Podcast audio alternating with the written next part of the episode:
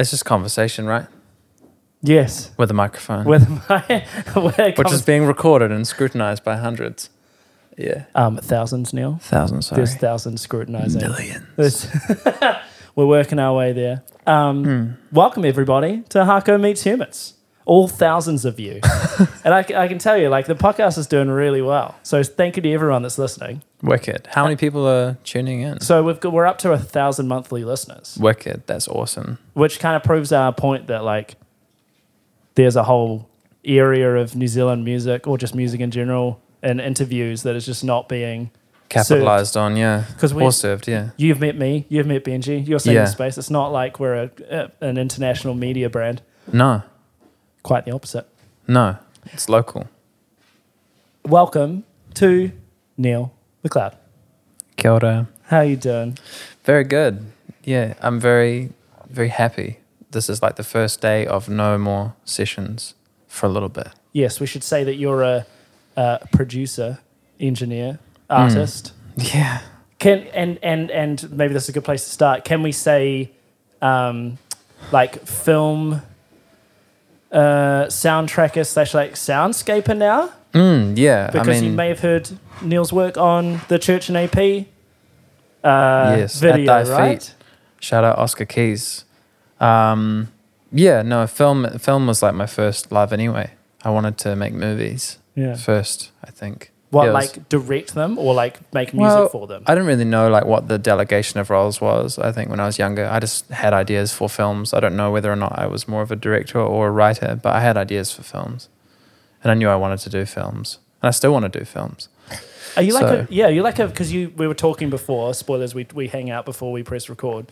Yeah, Um, and you you were like we were talking about cryptocurrency, and um and you you you use the word like conceptualize. Like you need to conceptualize things before you like really get into them. yeah, Is, is that like your language for kind of saying that you're you you are you're like a visual person? Mm. Or do you see creativity like visually? uh, yeah, I do. But with that statement, it's more, it's a bit more basic than that. It's like, I mean, I'm, I don't idolize this guy, but Warren Buffett has like a saying, which is that he will never invest in something that he doesn't understand. Right. And that's one of his first like kind of principles for investment. And i think it applies to being a human in the world. I think it's helpful to understand anything if you're going to get into it you know? Yeah. so yeah I, by conceptualize i just mean i need to be actually able sorry i need to be able to actually hold an image sure but also like what do i need to do to achieve that in my head i need that first is what i'm saying So you have no problem being like, I don't know anything about this. Yeah, not at all. That's the scientific like mindset, you know, is like coming from a place Yeah. of not knowing and being not just comfortable with it, but excited by that, you know? So you're quite aware when, because it's my experience that most people aren't that way. That most people are uncomfortable admitting when they don't know something. Right. And so you like quite aware when someone's like, have you got a good bullshit detector because of that in a sense, or are you Hmm. just kind of Uh, I don't know. I, I just, I think, I think it's fine if people, I, I think it can work in either, either way. I, I tend to think that it's safer to, to know what you're doing before you step into something. But I mean, it's also, I, I, I find it inspiring when people just go headfirst into something. yeah as well. I'm inspired by those people. that kind of like confidence that leads to like somehow flukes into results. Yeah. Sometimes. I guess that it's just the it's the rate of success just doesn't seem attractive enough to me. Like I, I don't think I'd like want to fully embody that lifestyle. You know, I like to have a bit of both. You know, like I think in terms of like people skills and like relationships, I try to take the dive headfirst in approach and just trust that it will end up where it needs to. But when it comes to your career, especially if it's in something as kind of fickle as the music industry, I think it's worth, you know, trying to really understand what you're about to go into. Mm. How, how do you feel existing in the music industry? Oh, random, to be honest. It's it's it's it's really just people. It's just people. And I think when I first moved to Wellington, which is when I thought I would be like quote unquote starting my music career, I thought there were all of these rules and things that needed to be done and I don't know. that's kind of dissolved a little bit now. I think it's really quite a lot more simple than that. It's really just it's just people, you know, and getting along with them and being nice to them and having something to offer, you know, coming from a place of service. Yeah. So that's kind of what I see my role as. yeah, I think that's a really good way to put it. Yeah. Because you can, I, I tend to like, you can really systemize something, you know what I mean? Yeah. And in a way, there might be pockets of it that is like that, for Yeah. sure, but doesn't have to. It's very, bl- it's a very blinkered view of anything um, to think that it's not, that it's just this one system that everyone's a part of this one system. But No. Well, it's so much more exciting than that. And it, and it is so based upon um, each, each person's nature. Like, I've got music friends who do music full time, and that means something completely different to them than it would for me. Like, I'm music full time, but for, I mean, I'm, I've got an example in my head, but I won't, I won't bring them up. But they just do music full time, and they're on the benefit, and that's their idea of like music full time. And then for somebody else, music full time is like bringing in X amount of dollars a week. Mm. I don't quite know where I sit on that continuum, but like, yeah, to think that we all have to play the same game is such is so like illusory and not true. You can it's it's really just the life that you want to live, and just finding ways to facilitate that. yeah, You know? I kind of talk about it like, because I, I have that view as well. Yeah. but I think a lot of artists and musicians have a very simple or centralized view of what they should be like the box of what they're going to do is Ticking boxes. yeah and to me that just seems like inherently like that that has a lack of creativity i always Mhm. like to say like people tend to be like really creative with their art and then for some reason the creativity stops at the say the music they're At the making studio. Yeah. and they don't think about being creative with how they run their ca- career Sure, Bunny Quicks. yeah. You know what I mean? Yeah, well, I'm. I just think it's a shame when when people try to systemize something that is quite, yeah, like what music is beautifully chaotic. You know, we well, are, your music's beautifully cha- chaotic. yeah, it's definitely chaotic. Um, I'm quite chaotic, but also this industry is. I mean, it, it it's constantly been disrupted by technology. It will be again. You know, to think that there's some sort of set trajectory is just silly at this point. yeah. You know, so like you might as well you might as well just do what makes you feel good and like uh, do what brings the most meaning. Start there Mm. you know and that's your role in the industry i don't think i think if you come in like looking for a role in the music industry it's like i think you're more likely to feel like you've failed Right. you know like if you ever you know ray dalio No. he's like a super interesting guy he wrote a book a book called principles and i mean i'm like super paraphrasing here but um, he talks about like the first step is just to really break down you know what makes you tick. Like what's your nature? What is the thing that you want to do? Mm. and then start from there. Like that's your base layer of code if you're thinking about it as a system. Like that's your first that's like that is the building block for everything else. And if you're just immediately going to your targets and your goals like projections of what you want Mm. And you just start going towards them like you could even achieve them but you don't like necessarily know that you're fulfilling something that's true to your nature. And i've i've been guilty of that at times. You know i've gone for the you know like david lynch is saying i've like focused on the on the hole rather than the donut. You know like Yeah, yeah, yeah. and then you realize that you've just kind of missed the whole point. Like you've done that thing and you tick it off but there's nothing there. There's nothing at the end so it's i think it's just generally speaking better to just go what makes me feel good? You know is that finishing a song? Is that starting a song? Is that just being around the music scene? Mm. is that helping other artists? You know am i and then and then come the questions about like okay well am i a manager? Am i a promoter? Am i a musician? Am i a producer? Like you can't really go straight there in my opinion because it's not that's not the that's not right at the base you know that's kind of still surface level It's quite a like that idea of like I am my brain and I can just think I can think my way into any role. I'll just sit Yeah. here and I'll think and I'll plan out everything. Yeah. Like divorced from physical reality, from passion, from anything. Yeah, It's such a wrong way of thinking, in my opinion. Sure. I mean, it's just. I mean, it's a way of thinking. I just. I just feel like it probably isn't that rewarding. Mm. You know, I've and I, I mean, again, I'm I'm so guilty of it. I when I first tried to join the music industry, I was definitely focused on stuff that wasn't actually fulfilling. Mm. You know, and then you achieve those things, and it, you realize that it hasn't made you feel any better. You know, and then you'll be doing something unpaid, with no sleep for a week or whatever, and you feel alive. And you're like, oh, isn't that interesting? Yeah. You know? So I think it's um don't really know how we got down that wormhole, but I mean, in terms of how I see my role in the industry, it's just like I don't know. I'm kind of just letting it take me wherever.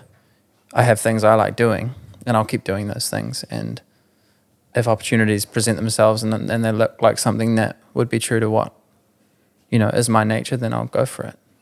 Do you feel like you have many people around you, or do you find that you've met many people who have this are at the same mindset and same like approach to what they're doing as yourself? Like, do you connect to many people with that kind of outlook at the moment?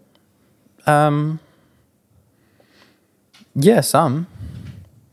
I think. Uh, I think in a way, I'm I'm like jealous sometimes of of people who have really zeroed in on one thing that they want, you know, Mm. because I don't feel that way.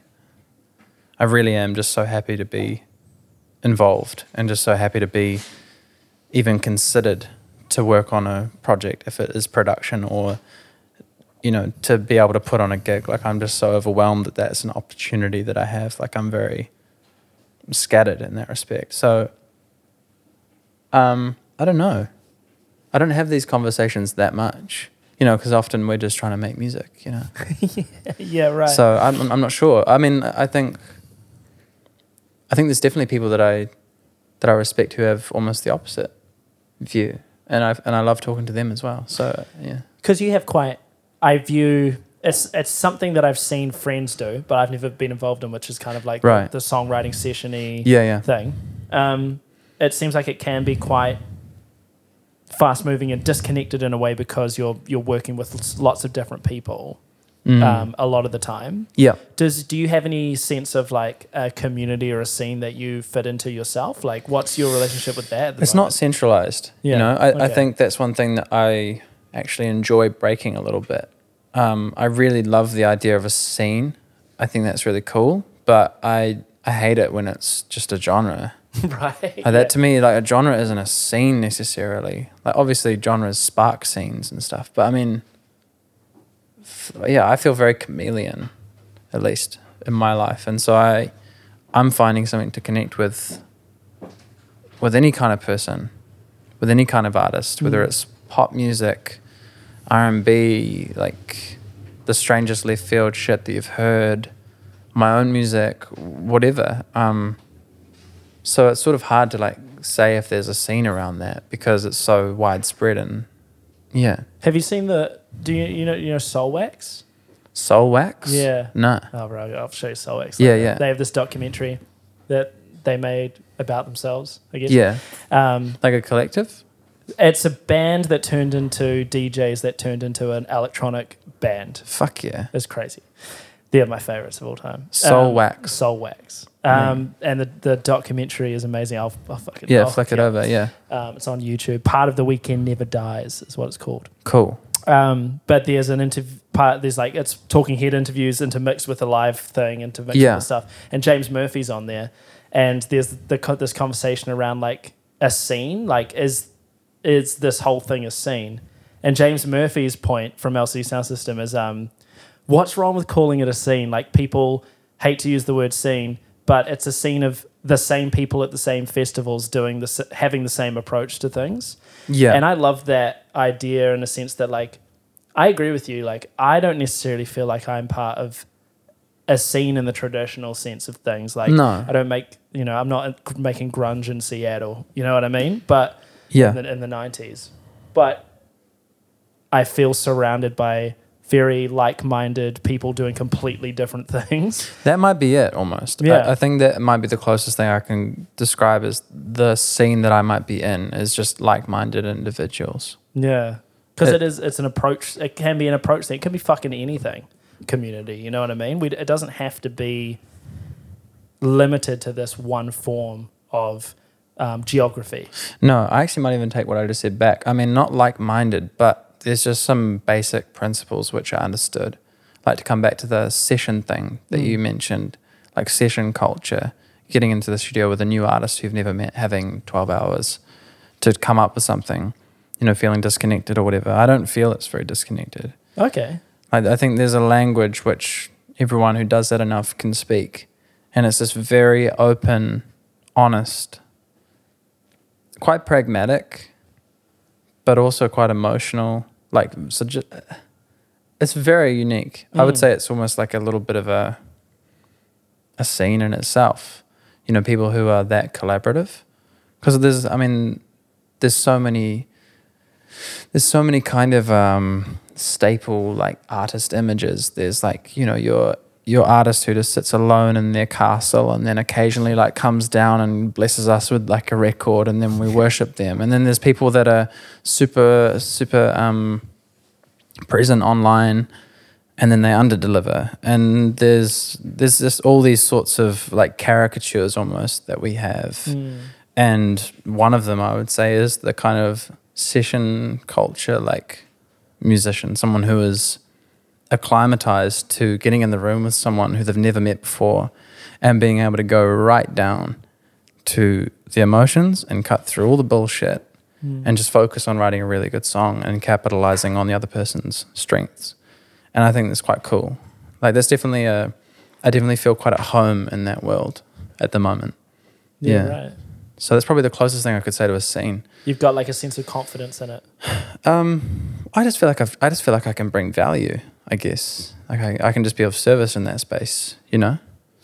how do you what's your uh, approach to like making to breaking that ice and making people as comfortable as possible when you do meet them for the first time Being a goofball, right straight up. yeah It's like I mean I am. I'm I'm quite like when I first um if it's not in the studio I can I can seem sort of serious or whatever, but I'm not. I, I'm I'm a goofy person, and in the studio it's the fastest way to just let people feel comfortable.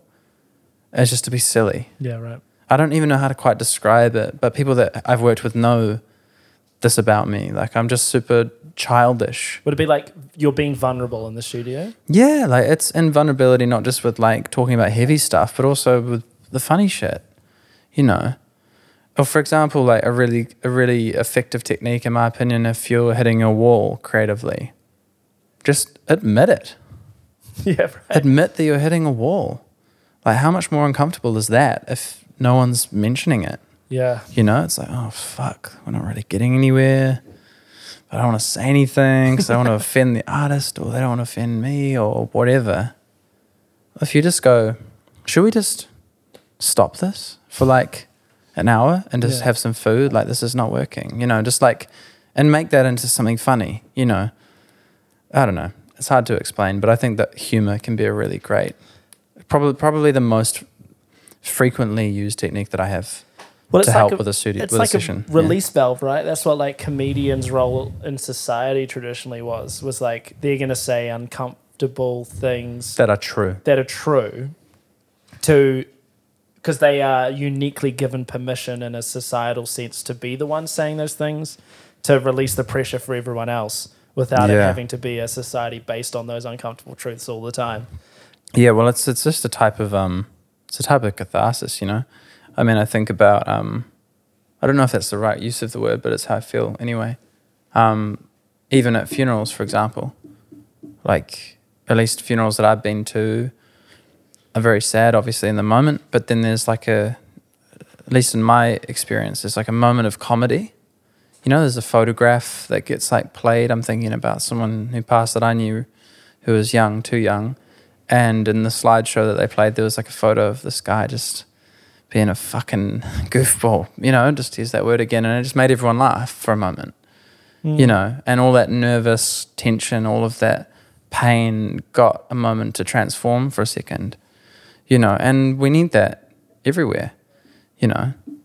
It helps. It helps us move through things, I think. Yeah. Humor. because intellectualizing stuff is great and definitely helps you. Um, definitely can help, but also like how often are the answers super long and hard? They're they're usually just like little little kind of moments where things click and make sense, and I have that all the time with humor. You know, like somebody says something like, uh, "Oh, it's a bit shit, isn't it?" You know, someone says that to you. You're talking about something really heavy, and they go, "Shit's fucked," and then you're like, "Yes, shit is fucked," and then you're like, "Cool, done." You know, close the book. Yeah. Like humor's got this amazing role in, yeah, in life, and definitely in the studio. I find, just helps people to feel comfortable. And we don't have to intellectualize everything. We don't have to be putting this like amazing version of ourselves forward all the time. You know, because Yeah. we're not, and it's funny. we're so stupid sometimes, and we suck sometimes. You know, and like, why not laugh at that? Yeah, I find that to be probably the most helpful thing in my toolkit, at least. Yeah, right. Yeah. Is so uh, when you what what's the difference between how you approach making music in say that session environment, Mm. the whole approach you're having to it, Yeah. compared to if you're sitting down and making music for yourself? Um. Like, do you are you uh, do you try and emulate what is successful in the sessions um, for yourself, or is it Nah. a completely different thing? Well, my music is very. Uh, I suppose my music is just a lot. I, I'm more patient with it. Like session culture or sessions in general, they're usually um, pretty scarce for time. You know, you might have a day or two days with somebody, and there is a pressure in that. And I think, uh, I think, I mean, what diamonds are made from pressure, right? So there's something to that. Hmm. But then also like great wine takes time you know? So i think there's kind of both cases for music. And i would say that my personal music is more of like the wine analogy. Like i need to come up with the concept have it in my phone for like a year and then try and produce it one day and then have that sitting on my computer for four months and then maybe i finish it and then maybe it makes the record you know? Mm.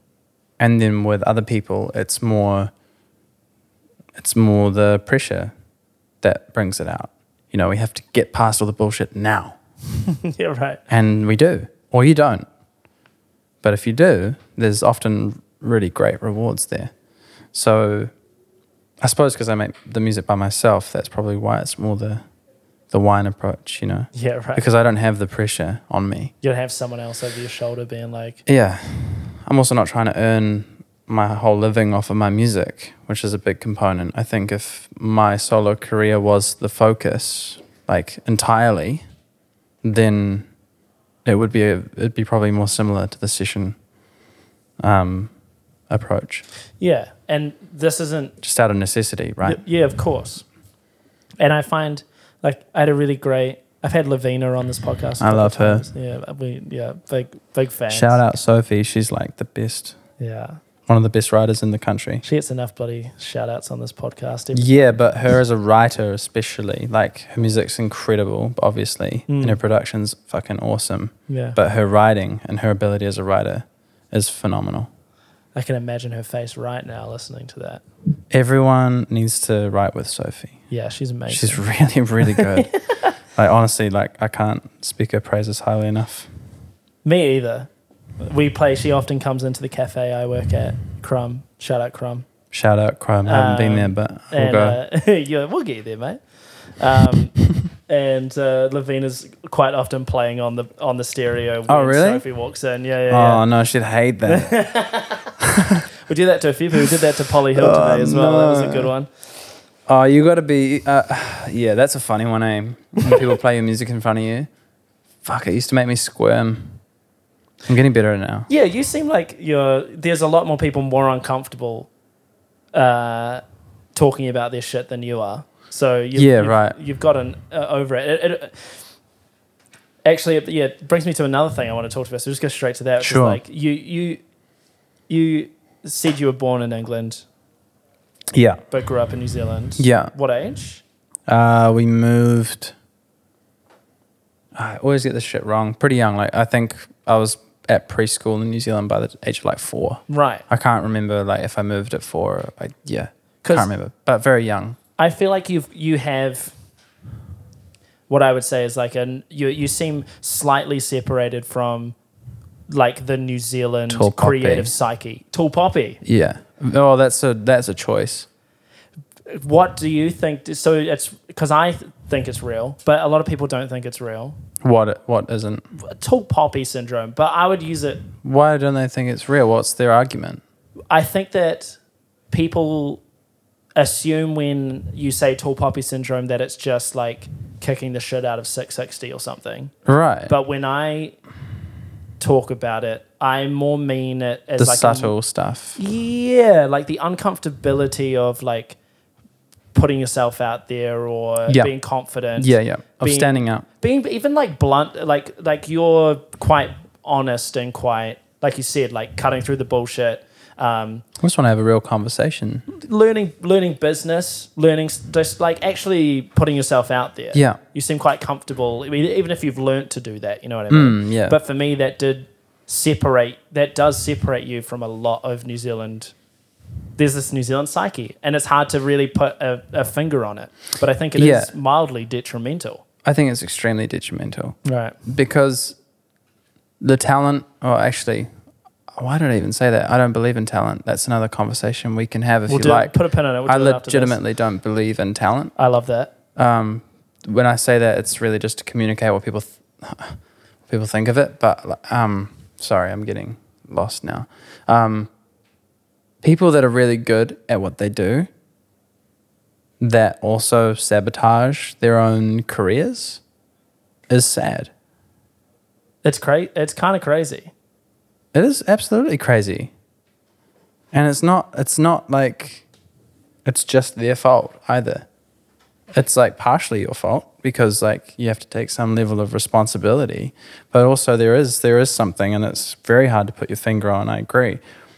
But there is something in the psyche here um, where, you know, standing out is something almost to be ashamed of.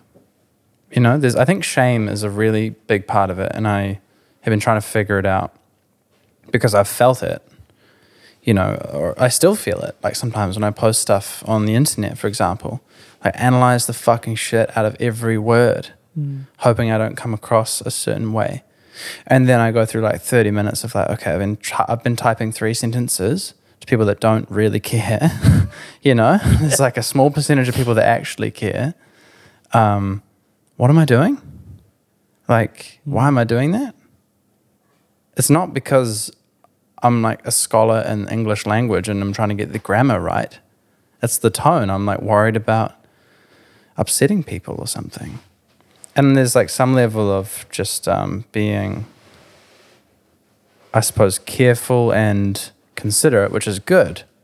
You know, I think being considerate is a really attractive quality to have. Um, but then there's a there's a level where it's gone beyond that, and it's I want to be seen in this way, and I don't want to be seen in this way, and I think that can be like detrimental. when I'd- when because all I relate to a lot of that, and that especially that last kind of point when when I hear someone else say that, it instantly just makes me think of like control. Yes, Like tr- it, when you're thinking about what someone you're uh, thinking about what you're doing in relation to what someone's going to react to it as, you're essentially thinking of how do I control the reaction to everything I do. Yeah.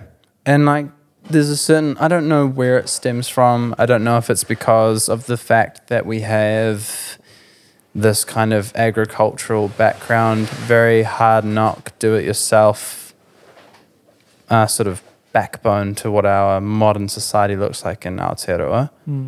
Um, I think it plays a part though. I can't exactly connect the dots, but I mean I'm I'm sure that it's somewhat related to just the industries that have put us on the map. Hmm. There's like a certain toughness to it. There's a certain like resilience to it.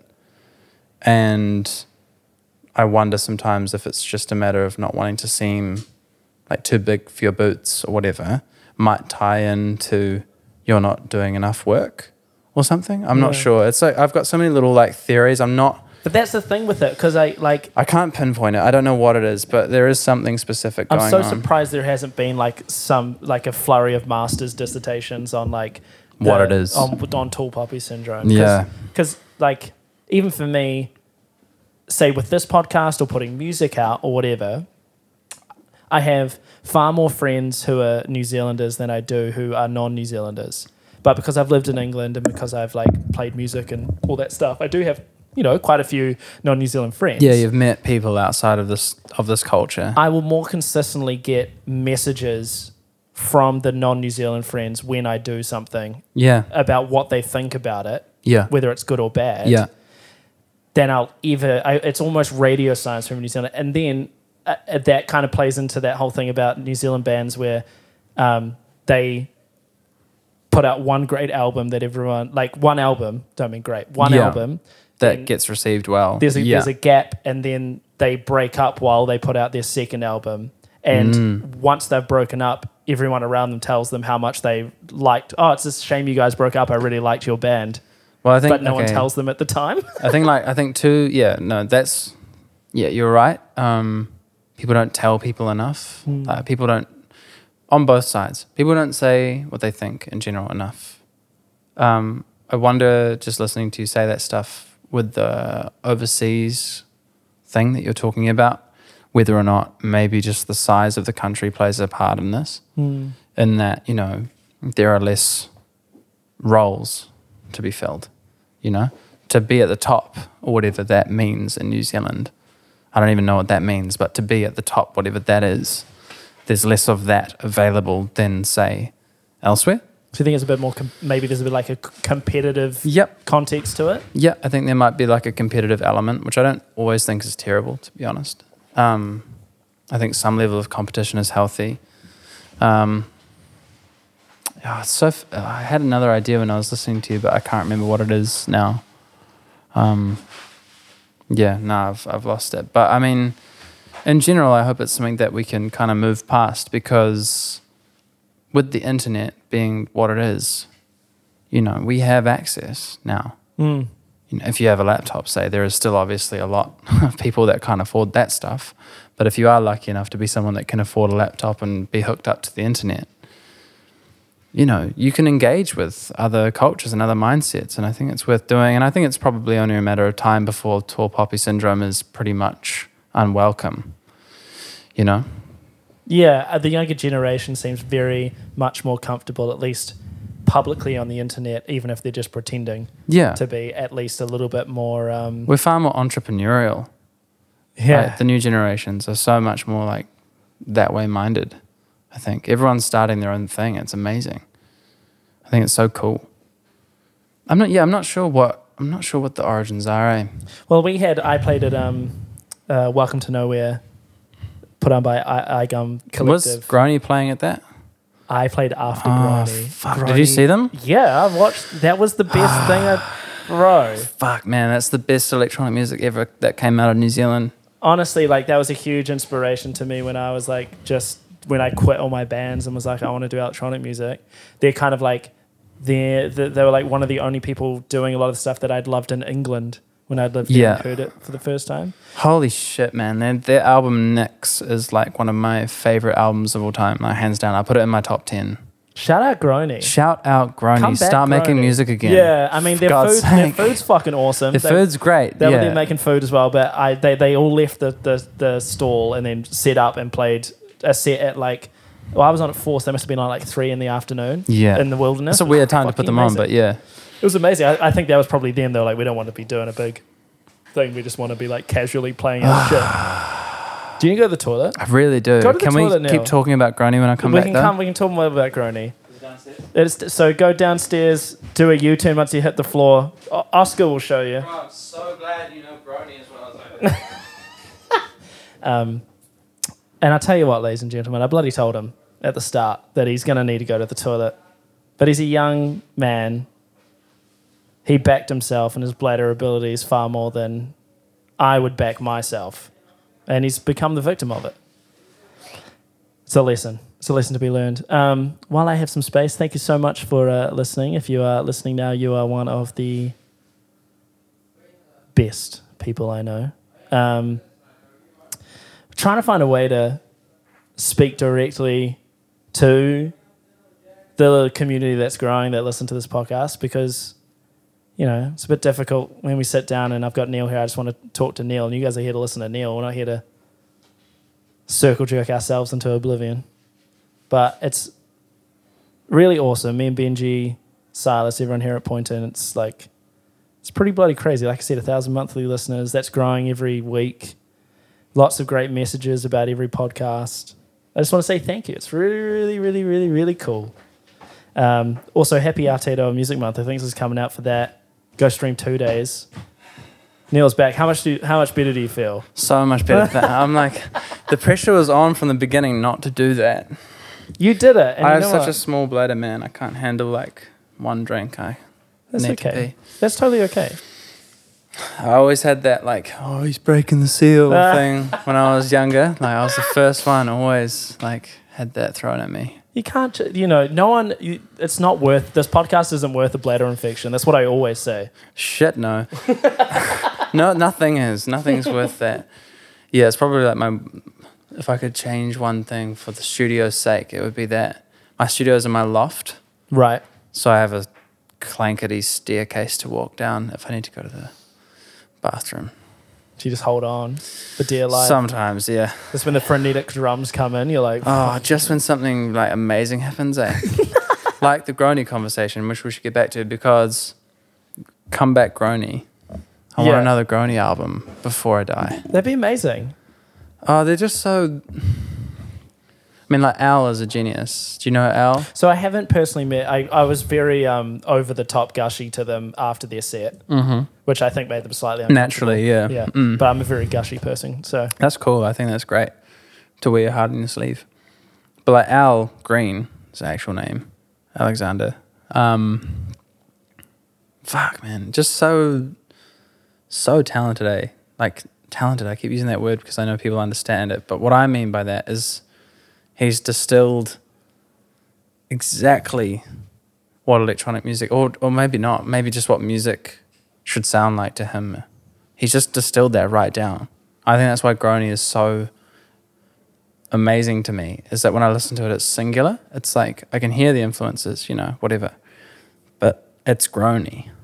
yeah, It's I, a Groeni album. There's no Yeah. one else like I don't put on anyone else's album and go, oh, that's it's it's really like distinct, and I think that's really come from his ability and the rest of the band to just distill what they're doing right down to a T. there's such a specific mood, So specific. such a such a vibe. hard to even describe. I find it really hard to describe. I think you just have to put on the record really loud, lie down on the floor, and just close your eyes. I think that's the best way to experience their music. It's Do just you- with your eyes shut. Do you think there's a space in New Zealand for that kind of music uh, uh, to grow? I hope so because that's my music. Yeah. I mean, I'm so inspired by them. Yeah. Because that's how I feel about like there's you know we're dominated by drum and bass culture. Right. I like drum and bass. Same. Um, so the, and we we are we do have a big electronic music. There's there's an under there seems to be an understanding in the public of electronic music in general, like to enough to fill festivals and club nights uh, from different genres. You know, Flamingo Pier does it amazingly. Filth does it amazingly. Yeah. Oh, like shout out Filth. Yeah. So like there's there's an appetite for it. There's a and there's a public understanding Huge of it. hunger. Well, just for electronic, for like yeah, for club music. Club I suppose I wouldn't like pinhole it, pigeonhole it. Sorry, into like uh, drum and bass. no, but like I know what you're saying. Like the recorded, playing recordings, like DJing, I suppose, is very established in New Zealand. Yeah, but when I was in England and I started really getting into electronic music, I was getting into like Jon Hopkins and Yeah. Dark Sky and very like energetic but um, non-aggressive sounds, very like moody, very artistic in that sense, atmospheric, but Mm. still like can crank. Like you know, Jon Hopkins Yeah. Oh Laneway fuck yeah. fucking cranked. Yeah, slaps. Um, and I'm always like, where is that here? Where's this? Is there is is there not a space here for that, or is it waiting? Like Hmm. that's a that's a real question up in the air for me. I, I'm with you. I mean, I think what needs to happen, what needs to happen, uh, an option, I should say, um, would be that the electronic spaces that we do have uh, open the doors up a little more for live acts. Sorry, not. I mean that sounds. I don't mean that DJs aren't live. Incredibly so. I'm. I'm. All I'm meaning by that is people that are like bringing in multiple synths and. I don't know if you know like Corey Champion's project, Yeah, Borrowed shout out. Cassettes, for example. Yeah. Like he does amazing work like that, and he plays in those spaces. But he also, you know, he's playing in places like Meow a lot too. And I just wonder maybe do we need more more acts like that, I suppose. More they're electronic and it fits the dance floor, but it's a little more patient, perhaps. Like maybe just having a bit more of that in in those spaces would be helpful. Mm. Because like I can relate to what you're saying. Like when I was in I was in London for like about three and a half months a year ago. And yeah, I'd go to really popping clubs and then I'd go back to the same club a different night and it would be like ambient music. And it would be someone on like a fucking array of noise generating oscillator, blah blah blah. It's like with a bunch of cables just that would freak me out.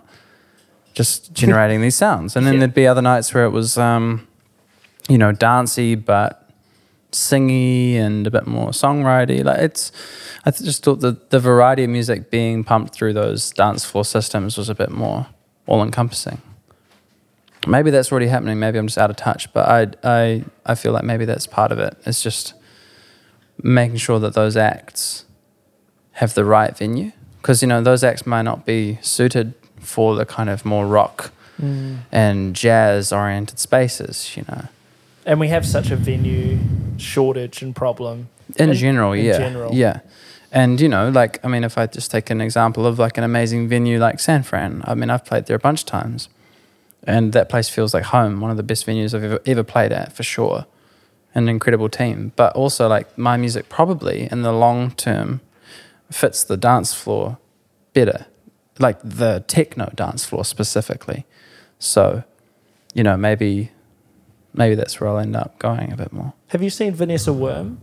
No, I've, well, I've seen videos. I'm really keen to catch a set. because that's cra- like that's it's you unless you're she she can I think legitimately walk out onto any stage in any environment and just transform it. transform it. Well, I hope that I hope that I could do the same. Yeah, Yeah, and I was like, uh, I'm I because I, I respect that immensely in an artist, right? Like when they can just take over and just make that the world yeah because whilst I, they're there. I haven't been able to see you live, but I've seen photos of your live setup. Yeah, yeah, yeah. And That's it- pretty cool. I look at it, I'm like, okay, that I think I'd probably like what I assume is coming out of yeah, of all that stuff. Like, yeah. Is it how much of a night? Because it's it's it's a c- continuum of how much a nightmare how much of a nightmare it is to do slightly more electronic leaning stuff in a live sense. What's Mm. your like live setup in terms of the nightmare continuum? Is it fairly Oh. easily set up and It'd be a nightmare for or- people that like were coming fresh into it, but I'm lucky to have a great team. Cool.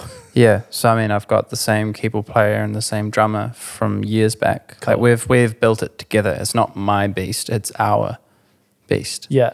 You know, so shout out Ruben Topsen, and Larsen. Like those guys have been the backbone of that entire live set, and my engineer James. Like, Goldsmith. nah, James Hampshire Perks Oh, cool. um, together we've just really over time just you know we've had a goal lofty ambition fuck how the hell do we actually do that Yeah. Design a system where we can do it Just some nerdy shit. Is it like MIDI clocked up all of it, or are you That's guys more like of a- free playing? that's more of a hardcore question he's really the brains behind Really? um, the computer of what's driving the set. I mean, we have we use Ableton, and we have like got a tracks rig, but it's far more interactive than the majority of them. Right. Cool. So like he's playing an SPD, hmm but it's a MIDI controller. No, there's no audio coming out of the SPD. Right. Okay. Um, and he's got triggers set up on various parts of his drum kit, and the and he's set up. Don't ask me how, yeah. but in Ableton he's got, you know, we've we spent we've spent literally fucking weeks, I would say, of time getting all of this set up together, like going through the songs. I want that kick drum. I want this thing. I want this little moment. And as the song or the arrangement is playing through, his drum rig or whatever it is inside of Ableton is also shifting over. Right. And he has somehow, whilst playing in multiple other bands, managed to retain this mental map of his SPD Yeah. Right. to know which pads to be hitting at which point of the song. it's really bonkers. Yeah. I don't know how he does it. That's the most complicated part of the setup, and like we really couldn't do without him. yeah, right. Yeah. Um, and Ruben is um, semi, um, semi acoustic, I suppose, and semi like using samples. So like we'll go into the VSTs for all of the sounds that are on the record, resample them into his keyboard, you know, give him one shots from the from the pieces so that he can Mm. play those at points. And he's also got a synth on stage so that he can design sounds and do solos and a bunch of pedals and so it's really a mixture of kind of electronic and acoustic setup. You know, there's so exciting. there's real parts of drum kit. There's uh, less acoustic, less real. I don't really even want to call it that, but like there's acoustic parts and there's non-acoustic parts to all of our setup. Mm.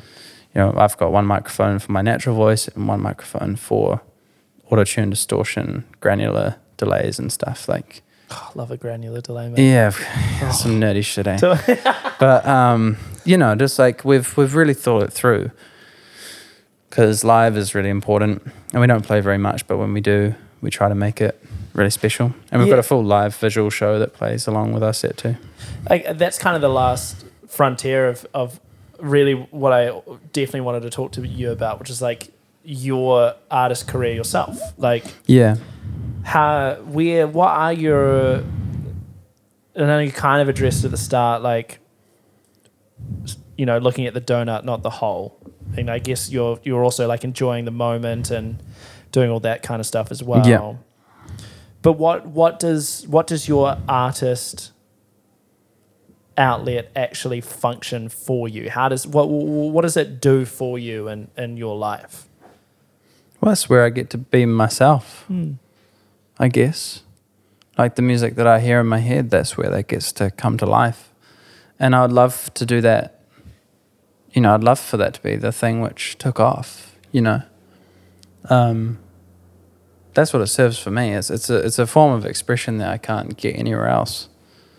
And that I would do regardless of having a platform or not.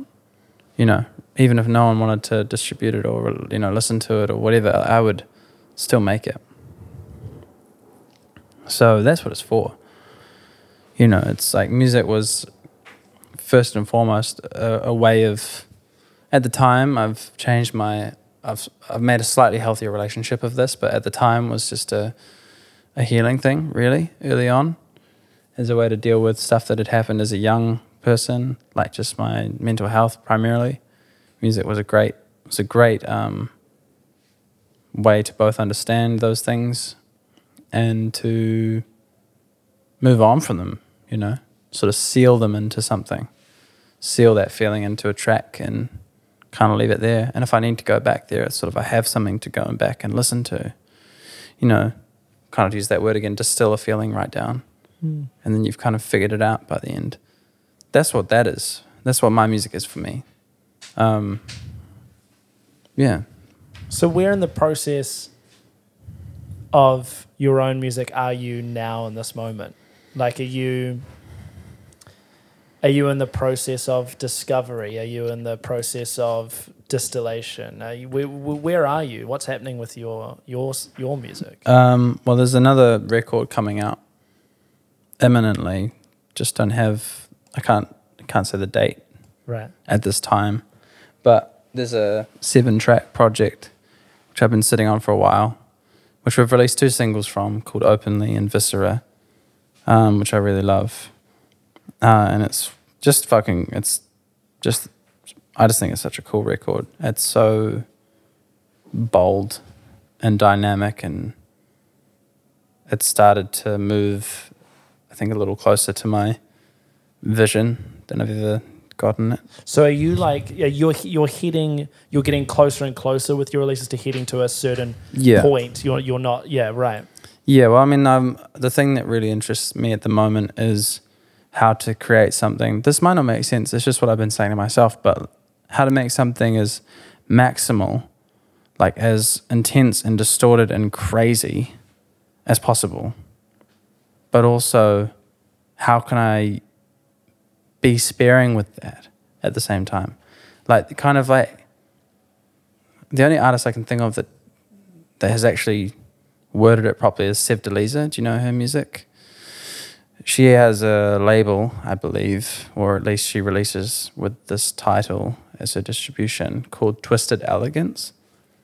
And I feel like that summarizes kind of what I want to go for. Yeah, right. Just just using sounds which are unsettling and distorted and violent and angry, you know, all the things that characterize a lot of electronic music. You know, fucking heavy kicks and distorted bass and shit that just rips through your fucking speakers and moves you to move, you know, to literally move. It moves you. It gets you out of your seat and fucking gets you dancing. I want that quality, but I want it to be subtle, which seems like quite a hard goal, but I, that's kind of what I want. Makes a lot of sense hearing you say that after listening to your music. Yeah. Sure. Like I just, I just want to make something. I, I feel like that's a like that's an area which many people have touched, but I just, I have like a, a vision of it, I suppose, that I haven't heard yet. And sometimes I hear people that are really close to it, Right. and I'm like, fuck, you know, like good on them. But I really hope that I can get there first. But it's um, yeah, it's this ability to walk the line between just utter fucking noise and something really simple and powerful. You know, like my favorite songs, some of my favorite songs are just folk songs. Right. Um, Nick Drake, not that they're simple songs, like the guitar, st- the guitar work's really complicated, but you know, guitar and vocal, that's enough. That That's enough thing again. to say everything if mm. you want it. I want to have that ability in my music, which I think I have as my background as a songwriter, like a guitarist and a vocalist, even though that music's not online anymore. That's where I started. I want that elegance. And then I want the twisted level of people like you brought up, like Jon Hopkins, or even like techno producers like Umek. Uh, just just these people that use crunchy, twisted, disgusting noises. But they are fucking exciting. And when you're on the dance floor, you want to move to it. I want that and this kind of beautiful, simple thing at the same time. And I, I don't think I've figured it out yet, but I think this record that I'm putting out is like the closest that I've gotten to it. And thematically, I think it's a really interesting record. Like, it's all, each song is just about a really kind of ugly part of myself, really. Something I'm not proud of, or something I'm not, something I'm trying to work on, you know. So I'm quite excited for it to come out. How do you so you feel you feel completely comfortable putting that side of yourself onto song and out into the public? Um, I don't even know if I feel comfortable with it. I just, I don't know anything else to do. That was the voice. Yeah, I don't like. I couldn't do anything else. No. Like that's what. Like I got really interested in Carl Jung and, and general like Jungian philosophy or psychology. I'm not sure what like branch it technically sits under, but the concept of understanding your worst aspect or aspects as a source of kind of power. Mm. like I don't know if your mother ever said this to you, but my mum did to me. You know, you don't know, you know how strong you are. You know, when I'm like going through puberty and becoming like tall, because I'm quite tall. For those that don't know, quite a tall person, like quite like well built or whatever, and like I shot up really early. And so play fighting, you know, is less of a chill thing if Yeah, you're a big kid. You know, it's like you got to know your strength, right? Otherwise, you're dangerous. And so that applies, I think, throughout your whole life. And I learned that through looking into Jung's work. And uh, he he kind of briefly, it's a bit of a weird analogy with the what my mum said to me, but his idea is that we have this darker side, these parts of ourselves that we don't want to see, don't want to talk about, but that you know there's power and grace in knowing it and knowing it really well. And music was a really easy way for me to do that you know? Because i can dress it up. I, I can i can say something incredibly specific but no one else knows what it actually says in a way. Mm. Because i've just dressed it in the words that make sense to me Yeah, of course. and so there's some level of safety in that. So I wouldn't probably be completely comfortable with putting out a song that goes, um, from time to time, I hate myself right down to the core, you know? Yeah, yeah, yeah. Uh, some people do, and I admire them, but like, I, I will maybe say something else. I'll probably might put it like, I'm not going to try and come up with an example, but I'll, I'll come up with a, a slightly more disguised version of that. yeah. But I know what it means, you know? And um, so I think that's why I'm comfortable with putting out that kind of record. But I also think that's a, it's a healthy conversation to have and one that we should have more. Um, you know, Well, I think you.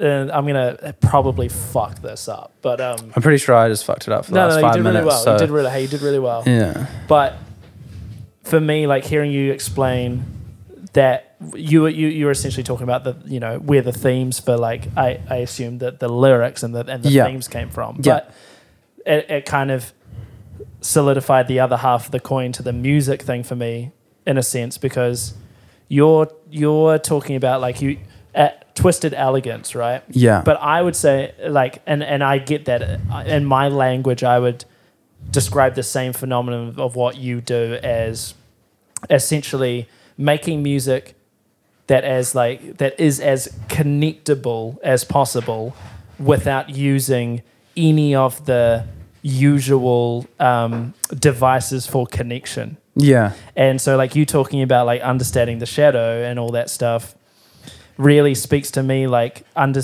like comes through musically, and like I'm gonna use twisted, use Mm. use these things that aren't necessarily associated with any form of like uh, easy language of connection. yeah, Like say a, a Nick Drake song is like the, you know an acoustic guitar or certain musical devices can be used sure as a, convey a, lang- as a short, yeah. short thing of connection. yeah. But Mm. your music is essentially striving for the most connection possible with the least amount of um, traditional connection tools Yeah. used. You know? Well, I mean, yes, I mean, uh, yeah. Uh, I still try to employ some basic compositional, you know, especially with arrangements and stuff. Like, I think, I think, I think the arrangements are, are, are still very like important. Mm.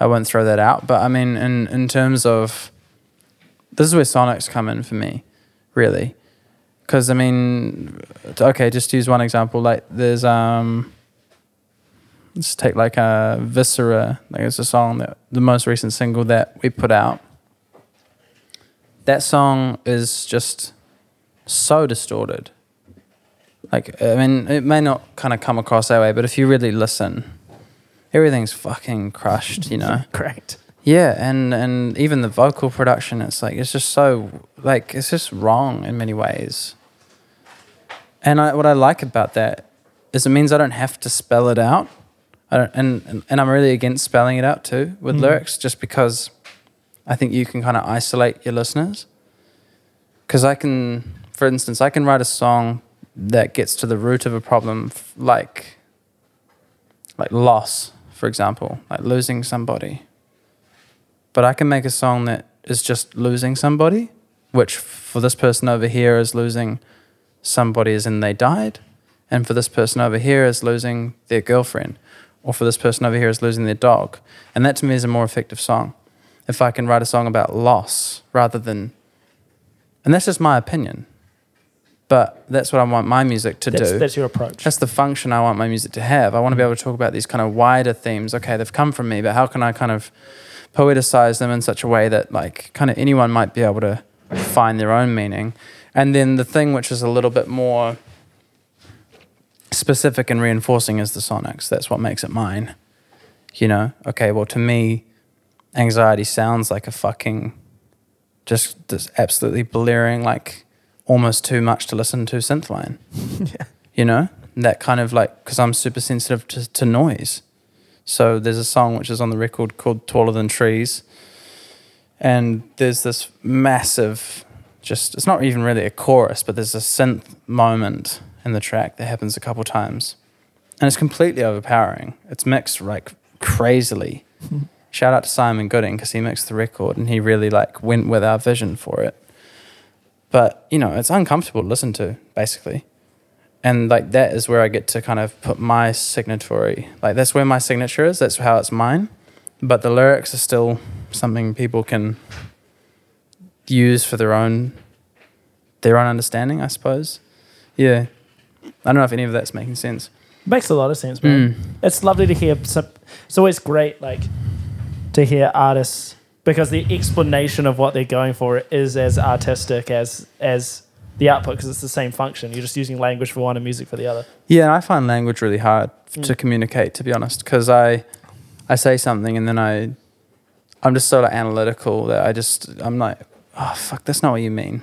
yeah, right. Why did I say like I didn't mean that? You're like fact checking yourself in real time. I just constantly, yeah. and so sometimes that language is kind of difficult for me because it's like music is the one arena where I feel like I can really get my point across. Like if I've finished a song and I've gotten it mixed and I put it out, that's exactly what I wanted to say, Mm. you know. And there's really nothing else I have to say. Let's You know. let's touch on Oscar, Yeah, and because he has a part to do with the visuals of Yeah. you. yeah, yeah, Um, hundred percent What what is that? uh, To what's that process? What's that? relationship. What's that relationship? I mean, Oscar's just like one of the best people in the world for starters, beyond like, you know, beyond the work, which is really important, I think. We're talking kinda- about Oscar Keys. For yeah, sorry, Oscar. Keys.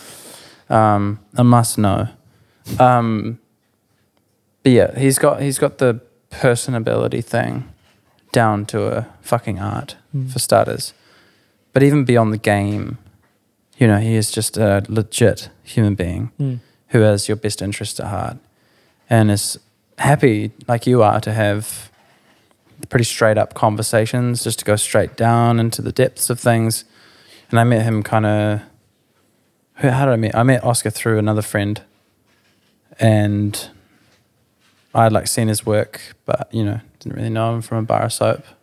And then we worked on a photo series together. And you know from then on it was pretty clear that this was somebody that you know was worth really uh, fostering a relationship with you know beyond just the work as well. And it's sort of hard i don't know i feel like oscar's as much part of my music as as kind of you know i am really. And i feel the same about everyone that's on my team.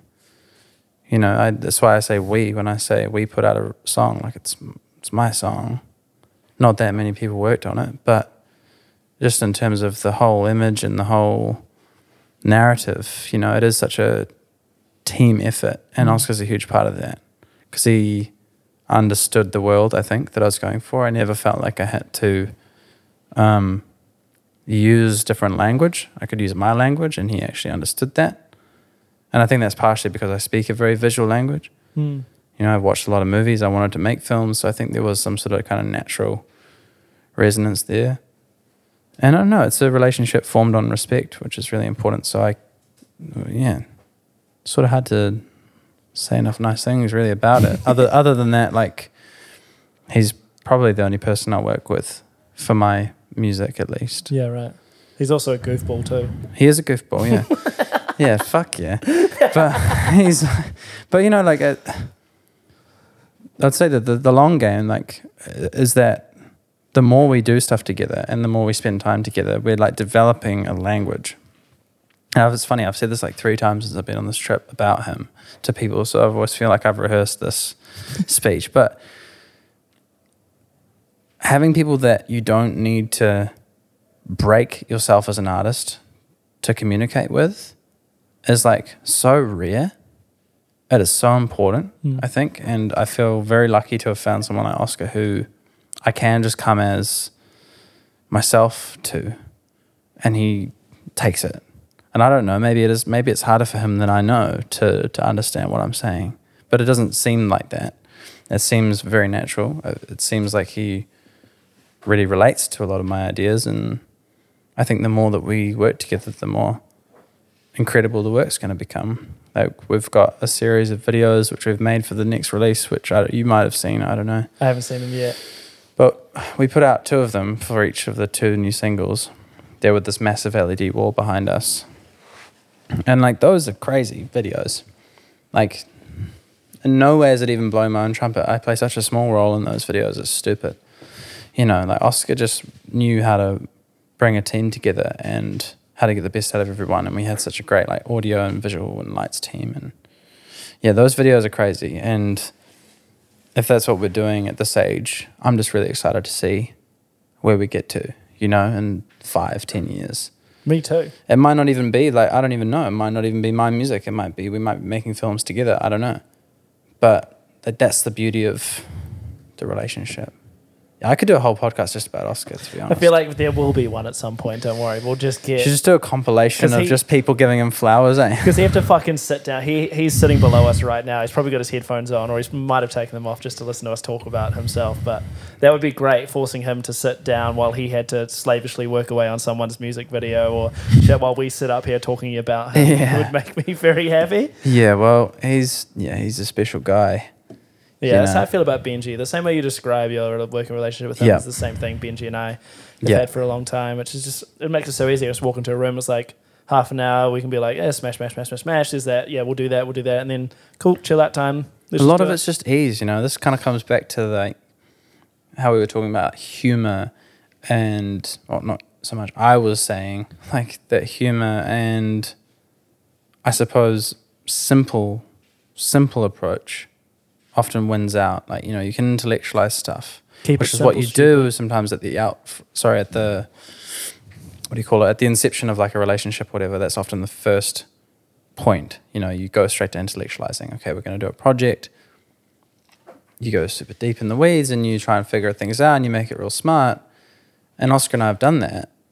But now we're like really saying very little, but communicating a lot. Like you really do kind of find this language and we do figure stuff out through humor. And humor is a big part of our relationship. And it is it's just so simple. And I think that's what a great working relationship can be, is just simple like you're saying, you walk in, you got half an hour, and you've done a whole bunch of stuff. And how amazing is that? Mm.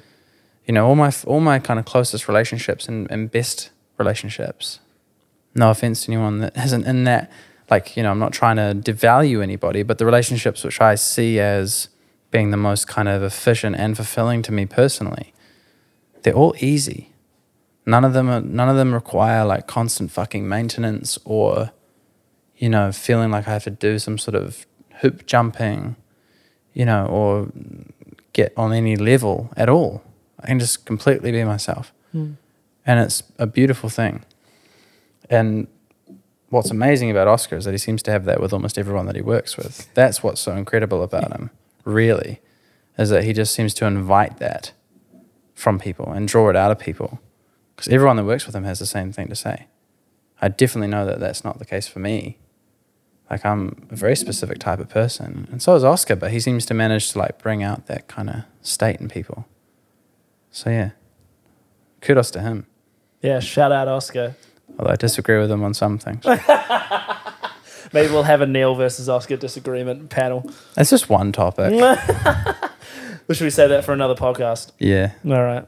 Hey, thanks so much for being here, Neil. Thanks for having me, man. Was- Sorry if I went down some funny, odd rabbit holes. You mean like did a podcast? Yes. Yeah. Yeah. yeah. I'm just saying it was my first podcast, FYI. Well, you did very, very well. Do you think so? I think so. I was trying not to use the word like too much. That was the one thing I came in here trying to Oh my trying to avoid. Because I say like a lot. And I'm trying not to say that as much. We all do. That's so silly, eh? Yeah. But We could just substitute the word like for one extra second of silence most of the time. I'm gonna I'm gonna say why I'm gonna make a defense of the like. Okay. Okay? Yeah. Because I like to think Uh huh. that we aren't there's this view that we're all static so we're all just the person we are and we Yeah. everyone's in this box and you are that but i think we're the com- i think our existence is completely the opposite of that we're completely we're like a subatomic particle that just by around. just by observing it you put it in a place but it's actually in many places at once Mm. Yeah, okay, I agree with that. and I like to view the word like. Maybe it's not this all the time, but I prefer to think of it as someone deciding in which space their particle is going to be at any given time. And it means that they're, for that one moment, in the moment with themselves, even if it's sacrificing the uh, the conversation itself. They're actually trying to figure out where they are in physical space, because like is just buying time. It is, and that's I suppose like the like the only reason. it's so hard. You see, you're and right. it's so hard, man. but I suppose this is like the only reason I'm trying to watch it is because I'm not doing it consciously anymore. I remember there was a time where I wouldn't use the word. I would just not say anything. I didn't used to speak like this. I don't know. It's it's not a problem. It's just something that I'm observing. And I suppose when there's something in my behavior that I can see but have little control over, I don't know. Part of me just doesn't enjoy that. the one thing I learned from, because I don't really listen back to these very often. No, I won't be able to. I'll have to That's just for to, other people. just We- to review it. But we've had this conversation, you know. Yeah, So yeah. it's kind of it, it can be fun, but it is. I'm hearing we're having I'm having this conversation on a second time if I listen back. But Yeah, from right. Yeah, yeah, early see what you stages when I was learning, what I really rea- realized about myself is that I really say fuck a lot. that's a cool. I enjoy more it. than I thought I said. Uh, that was the thing I learned about myself. Yes, I don't mind this. fucking it. I don't mind this. The casual fucks. oh no, my girlfriend's not going to enjoy that line. My Ah. mum listens. We opened the last one up with like just the word cunt with, um, Yeah, with yeah. Shaq from Phil. So we're doing better. No, I don't mind. I don't. I think yeah. I almost dislike the word like in in the sense of using it instead of just saying nothing more than I dislike swearing, and I Well- don't dislike swearing at all. So it's a very good discipline stopping yourself from st- from doing it and thinking about what it's you're just saying. a mindfulness thing, really. And again, I don't feel like I'm that great with words, so it's it's kind of me just trying to figure it out before I say it. You know, Beautiful. taking an extra second. Yeah. Do you have any plugs? Any plugs? Um, well, yeah, I've got two new songs out that came out this year. I'd love it if people went and checked it out. I really, I'm really proud of them. Openly and Viscera. Um, if you like records, I have a very small amount of EP vinyls sitting around, which you can get via Bandcamp. And that's about it. I don't really have many plugs. I don't know. Listen to New Zealand music, listen local, support local bars, work with local producers and local writers. I don't know. That's probably the biggest plug. Beautiful. Just support people around you. Bring each other up. Cut this cool, cut this uh tall poppy shit. The ship rises with the ocean. Yeah. So just just be part of that tide, I guess, you know. God, we, we're so good at this, dude. We are. Thank you so much for coming on. All right, man. Peace. I'm sure we'll do this again.